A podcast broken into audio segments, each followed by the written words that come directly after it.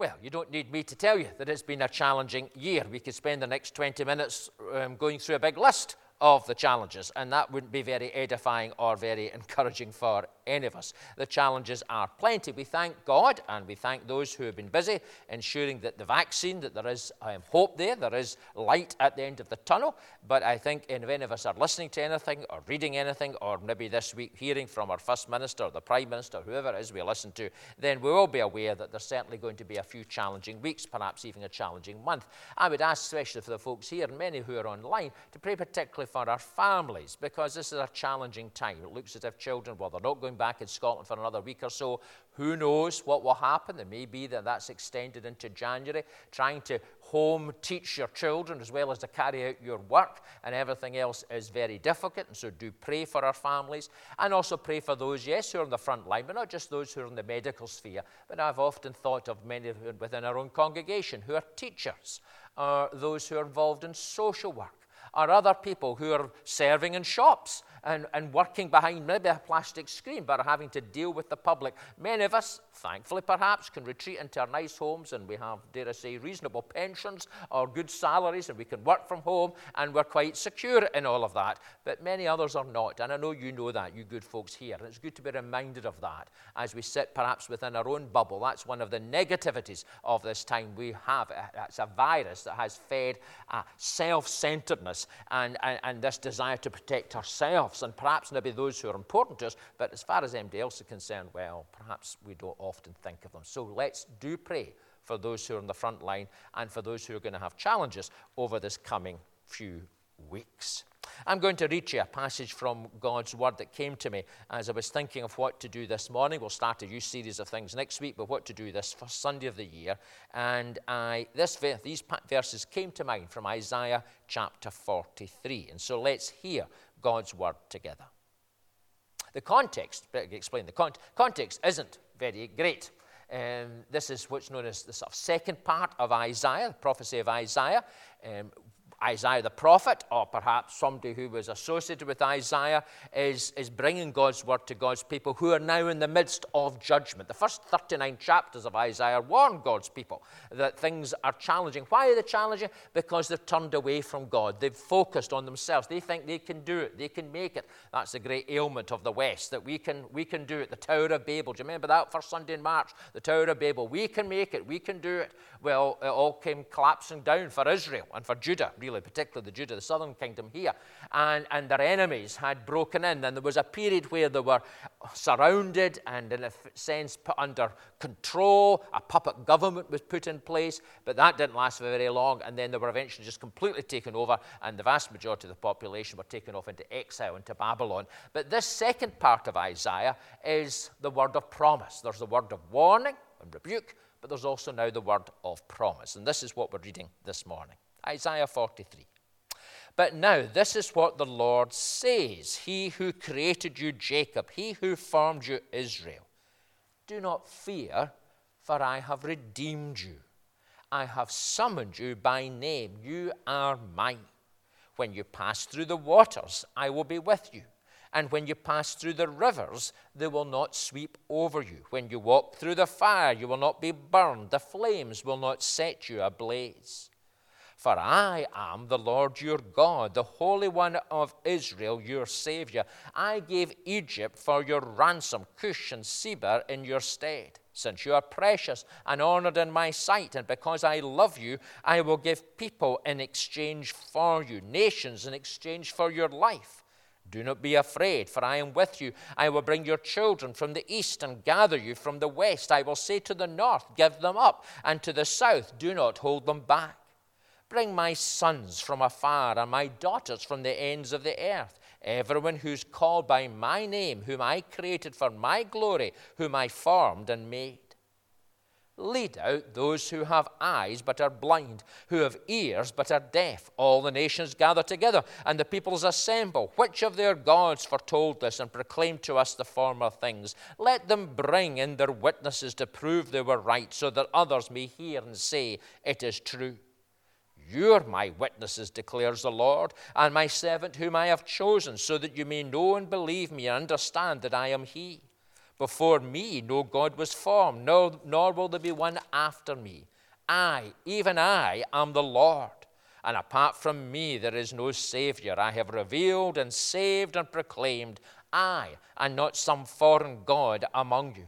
You are my witnesses, declares the Lord, that I am the God. Yes, and from ancient days I am he. No one can deliver out of my hand. When I act, who can reverse it? Amen. And may God indeed bless to our hearts this reading from his own holy word. Well, over these past months, we may well have listened to the First Minister, or to the Prime Minister, or to Mister Leach, the medical officer, or to Professor Whitty down in London, or whoever. We've been used to listening to these experts or these political leaders bringing to us a, a word of direction and guidance. Um, although I did encourage you, and I'm glad to say one or two did speak to me after and say they thanked me for that, I did encourage some of you to stop listening to too much, because you can listen to too much and just suddenly become overwhelmed by it all. And, and and I have to confess, and this is not maybe a partisan voice, I think I've only listened to the First Minister twice or three times in the whole ten months, um, and the Prime Minister probably similarly so, um, because it can become too much. But it is right that at times when we need advice, and I think probably in the next week or two we will hear something, maybe even later this week, from our First Minister about the way ahead and everything else, at times like that we should listen. Because there is a word of guidance, there is a word of direction, there is some insight which we'll need to know in order to be able to navigate through the next few weeks. Well, in the midst of all of that, it's also been the last ten months where we've needed to hear God's voice. It'd be very easy for that to be drowned out. Let's be honest, it's very rarely referred to in the public domain.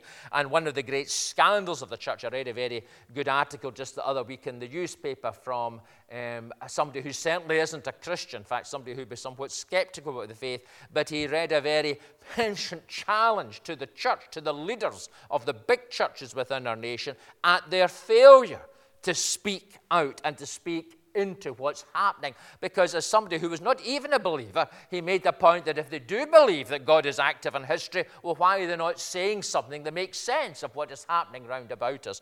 Well, I do hope and pray that in some way, weak and frail as I am, we've heard something of God speaking into times over these last ten months. It's so vital to believe and to know that God is a God who speaks. I mean, the very start of this passage is this, but now this is what the Lord says. He who created you, Jacob, he who formed you. And indeed, if you want to read on into later on in the day, you can read on into forty-three and forty-four of chapter of Isaiah, and repeatedly we read, this is what the Lord says, verse fourteen, your Redeemer, the Holy One of Israel. Chapter forty-four, now listen, Jacob, my servant, Israel, whom I have chosen, this is what the Lord says, he who formed you, who formed you in the womb. Verse six of chapter forty-four, this is what the Lord says, Israel's King and Redeemer, the Lord Almighty, I am the first, I am the last, apart from me there is no God. No God. And then later on, just for the last one, verse twenty-four of forty-four, chapter forty-four, this is what the Lord says, your Redeemer, who formed you in the womb. Notice that God is speaking to his people, and he makes a very specific claim that he is the creator of his people. Really, in many ways, these last months have simply revealed how godless, including many who lead us and who advise us, not necessarily particularly in just in Britain or in Scotland, but globally, how godless and how lacking in any awareness of God are many who lead us. There is little recognition, and this is simply revealed that more obviously these last months, that we come as believers before a God who above everything else is the creator. He who created you. In the same way as perhaps when we're growing up, we should listen anyway, most times, to our parents Um, not because, just because they have the title parents, but because they are the ones who, in a sense, have created us and have a care for us and a responsibility for us. And so we listen to them and reflect on what they say as we grow up. So all of us, as a sense, the children of God, created in his image, we need to hear what our Creator is saying to us. And so the Lord speaks to the world, but he speaks to his people. Notice he says, he who created you, Jacob, he who formed you, Israel. We need to affirm. There's one of the great phrases, that again, all lives matter. Remember, Black Lives Matter earlier on in the year, and all lives matter. Well, I'll have to say to you this morning, that is true, but for God, his people matter even more. We need to affirm that very clearly. There's many things as Christians we hold on to, and again over these last months, we really have to critically think through and begin to question actually whether they're Christian or biblical or whether it's just a form of nice humanism. Yes, all lives matter. As created before God, we all stand before him equal. And so there's no place for racism or any kind of phobia or anything else. But the Bible's very clear that there is some people who matter even more to him, and that's the people that he has formed and brought to himself. That's very clear. This is a specific promise. These verses are a promise to Israel, to the people of God, those who are called out by Yahweh to be his. And look at what he says. Do not fear, for I have redeemed you. I have summoned you by name. You are mine. He's possessive. God is possessive about his people. When you pass through the waters, I will be with you. And when you pass through the rivers, they will not sweep over you. When you walk through the fire, you will not be burned. The flames will not set you ablaze. There is, of course, a notion of Christianity and indeed of religion generally in the world that if you believe in God, then somehow that's your passport um, to, to, to a safe life.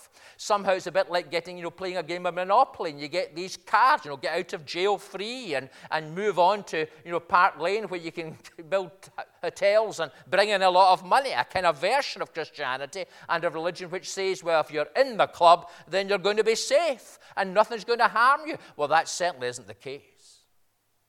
That certainly is the case. And I know many of you sitting here in, in the sanctuary testify to that. That's not the case. It's not that we don't pass through the waters. It's not that the rivers don't come round about us. It's not that the fires don't start and burn right round about us. It's not that. The realities of life, and perhaps some of us, especially, dare I say, with respect, some of us of a younger generation, that's why I'm looking at them up here rather than down here, need to waken up to that reality. We have been cushioned, so many of us, from the realities of life that the vast majority of the world has had to go through. We rightly lament seventy-odd thousand deaths in this country, the United Kingdom. Can I tell you, I was just checking this on my phone. With the advantage of the internet, you can do that. On my phone, just before the service started, it's reckoned conservatively that seventy thousand children have died in Syria because of the war there over these last ten years, and that at least half a million people have been killed in the war in Syria, and millions have been homeless and are refugees. And so we need a reality check, and that's what God's been doing. It's not that we don't pass through the waters. It's not that there aren't fires or rivers. But here is the promise, the same promise that I made reference to that we've looked at this week here in the devotionals. That promise from the book of Leviticus, brought to us, actually, I have to say, through the prayer guide. Very helpfully drawing our attention to a promise that God says to his people, to those who are his possession, to those he is summoned by name, I will be with you. Emmanuel. In our times of grief, in our times of loneliness, in our times of confusion and perplexity, in our times when what we think is safe has been thrown up into the air and turned upside down, the promise is if we are part of God's people, we don't need to be afraid, for God is with us. And how I thank God that many, many of you have testified to that over these coming months, not just in personal conversation. We can all talk the talk. That's one of the challenges, again, of Western Christianity and even of conservative, evangelical Christianity. We can all talk the talk and use the words and everything else and carry big Bibles and everything else, but the reality is when, when you know, in the real world and the real life and the fruit that comes from that, the fruit of faithfulness, the yearning to be in the house of the Lord, to meet with others for prayer and for nurturing in the faith, for turning to God and seeking Him in a time of trial. All of that testifies to the fact that we are part of that people that the, the passage tells us, I have redeemed. So there's that promise. This is what God says. He speaks to His people, and He's speaking to us this morning. Do not be afraid. And that's a word, surely, as we go into twenty twenty-one. But look at how that's worked out for what the Lord does. We read on. Verse three, for I am the Lord your God, the Holy One of Israel, your Savior. I gave Egypt for your ransom, Cush and Seba in your stead. Since you are precious and honored in my sight, and because I love you, I will give people in exchange for you, nations in exchange for your life. Do not be afraid, for I am with you. I will bring your children from the east and gather you from the west. I will say to the north, give them up, and to the south, do not hold them back. Bring my sons from afar and my daughters from the ends of the earth. Everyone who is called by my name, whom I created for my glory, whom I formed and made. Now, we've made reference many, many times over many years, including last Sunday where we had this, the colours of Christmas, that the very heart of Christianity, of biblical Christianity, is the whole concept of redemption, of people, of, a, of our people being bought back by God. Now, here, of course, the prophet's literally talking about events in history, about the Babylonians and about what's going to happen to them and how they're going to fall and the Persians are going to rise and how through the events of history, through the ebb and flow of the nations rising and falling, God is going to bring His people back. It's one of the hints of restoration that the exilic people are going to be brought back to the land of Israel. And of course in history, that's exactly what God does. You see, God, when God speaks, He fulfills His promise. Maybe not in our time span, maybe not always in the way we want, but He keeps His word. That's why He's true.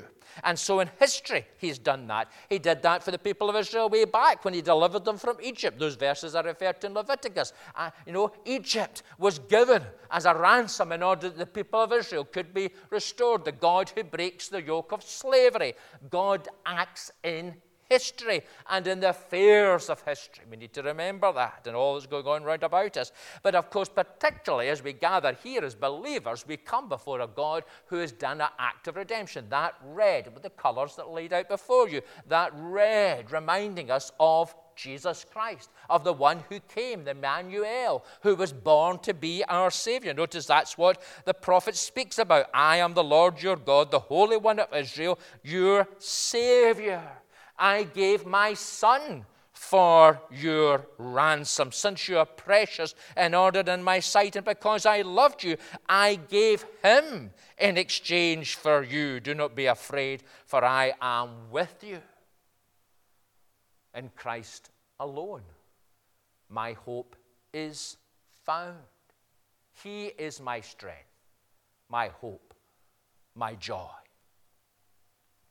And so that work of redemption, buying back a people for Himself, a fallen people, a people chosen not because we're special or anything like that, but out of God's sovereign purposes and out, as we see, for His glory, He buys a people back. And that's why we thank God for Jesus and for His life among us, for His love shared, for His life given as a ransom for many. And notice what it says. This is what God does. He has provided that way of buying a people to Himself, and it's a global thing. He says, I will bring your children from the east and gather you from the west. I will say to the north, give them up, and to the south, do not hold them back. Bring my sons from afar and my daughters from the ends of the earth. Everyone who call, who's called by my name, whom I created for my glory, whom I formed and made. It's good to remind ourselves. And again, I think God is challenging us in the West. we are in decline. I think we're going to rue the day we allow China to get away with what they've done. I don't mean the Chinese people, but the Republic of China, the People's Republic of China. And how that, nobody even noticed yesterday, the fake news that they're spinning now, that it started on different places all over the world, where the band played Believe It If You Like. And whether it was an accident in a wet market in Wuhan, or, as a recent Panorama program suggested very clearly, an accident from a research establishment in Wuhan, we should have held them to account. We didn't. Why? Because the West is weak. We are in decline. We might not be too worried about it, but our children and our grandchildren will face the reality of that. All history tells us, all empires rise and they fall. And that's what's happening in the West. And it's good for us to remind ourselves, therefore, our Christianity that's been so westernized, so west-centered, so, you know, centered on our understanding, is actually only a small part of what God is doing in the world. I still remember, after, though it's many years ago now, way back in two thousand five or six, joining with believers in Brazil and seeing how God was graciously at work there, sitting in a congregation, which was a church which was packed. We take out our pews because we don't have enough people to fill them all up. We put seats in because it looks a bit better. They fill their churches with pews because they can't get everybody in, and the pews are right to the very back door. And although I don't speak Portuguese, and let's be honest, I can hardly speak the Queen's English or the King's English, and yet just a sense being part of the people of God from across the world. And others of us I know have had that experience, whether it be in Ukraine or Russia or in Africa or in other parts of Asia. We may not know the words, but we know that we're in the presence of God and part of that one church, the church that the Bible tells us Christ Jesus loved and gave himself for. And here is that big picture. I will bring your children from the east, gather you from the west, say to the north, give them up, and to the south, do not hold them back. Bring my sons from afar, my daughters from the ends of the earth, for everyone who is called by my name, whom I created for my glory, whom I formed and made. That people that God had purposed, he will bring. That picture. We listened during the week at one of the devotionals to, well, it was actually Alan Jones singing a hymn in the bleak, no, in the bleak midwinter. We sang that as well, but it came upon in midnight clear. And a couple of verses he sang in Welsh. First time I heard it, I thought, what is he? Suddenly burst into tongues. But no, it was Welsh that he was singing. But even that was a wee reminder. People from every tribe, every language grouping, every racial grouping, gathered, and in their tongues. What are they doing in the book of Revelation? Making a noise, a noise like the sound of many rushing waters as they worship the Lamb who was slain.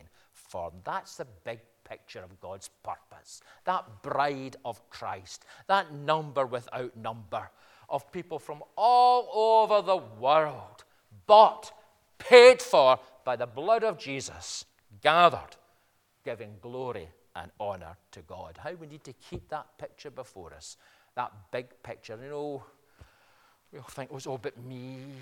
Oh, it's not about you. I don't really matter, neither do you. It's about God, his glory, and his purposes, and his people.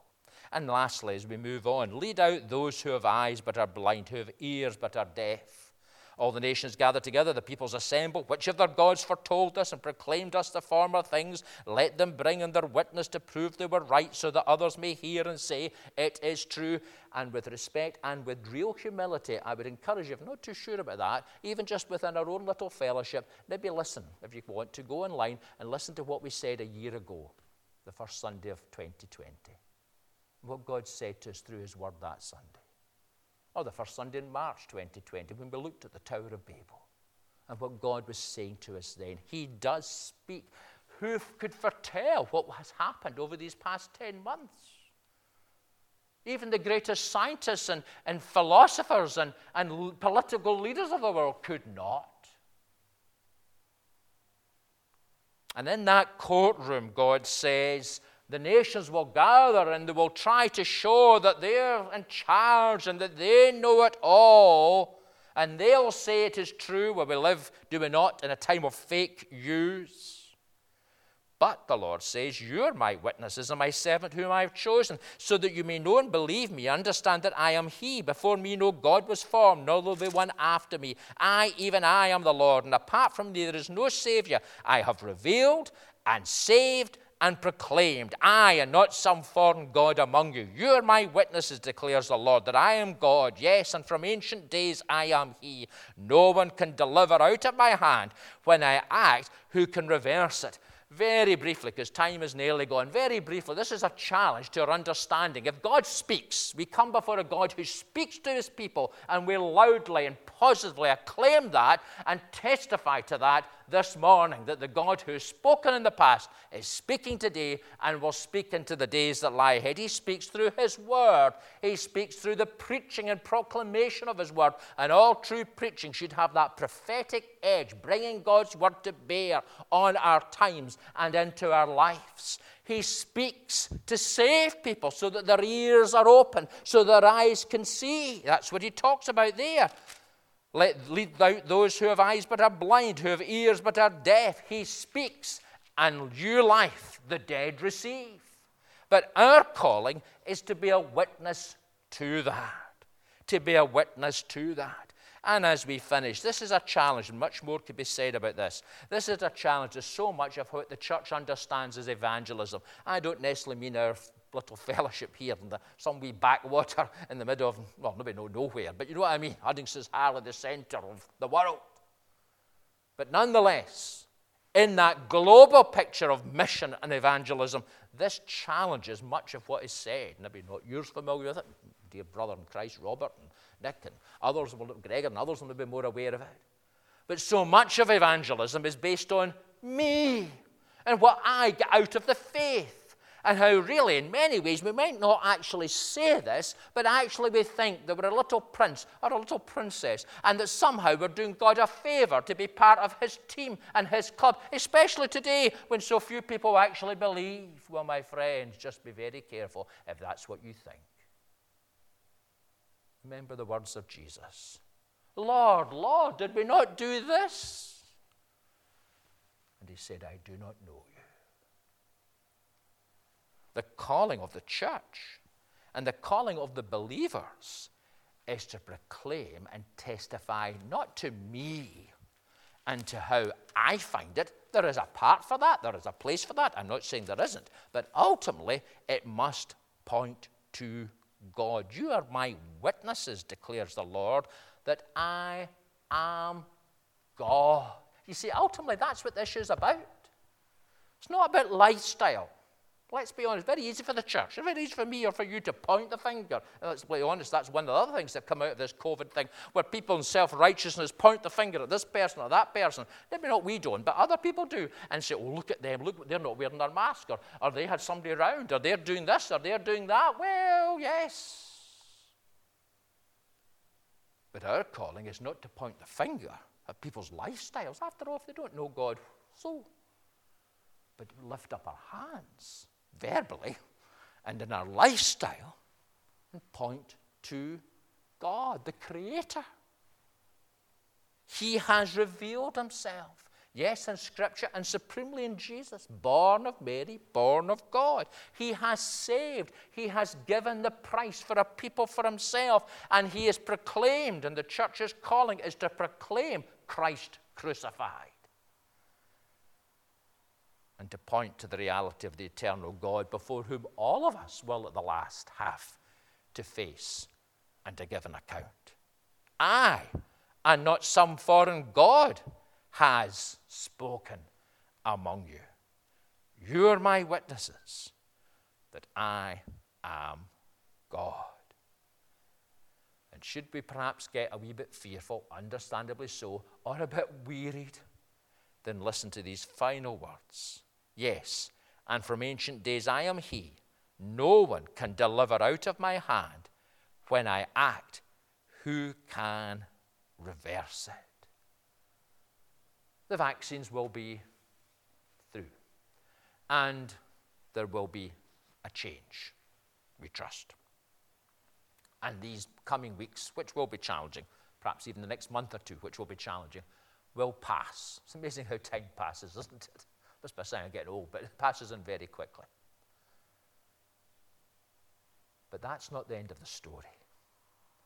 And as we face, and especially those of us who are a wee bit younger with due respect, and as we face the coming weeks and months and years of this decade, and on my heart, time and again, I've shared with you, this coming decade's going to be a challenging time for the church in the West and in Britain.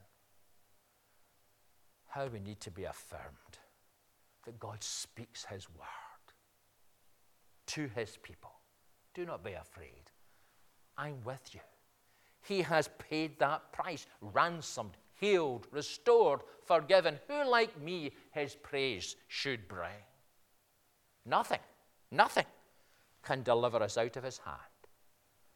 And therefore, with confidence, with our heads held high, not in arrogance, in us, that's the problem sometimes, we, but in confidence in God, the Creator, who's formed us and who's redeemed us, we walk with heads held high through all that might happen.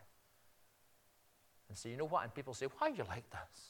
How you keep, how you keep going? And why, why, no, why are you coming out when empty? Mm. Because God is with us. And nothing, nothing can snatch us from his hand. And my calling, and your calling, is to bear witness to such a God.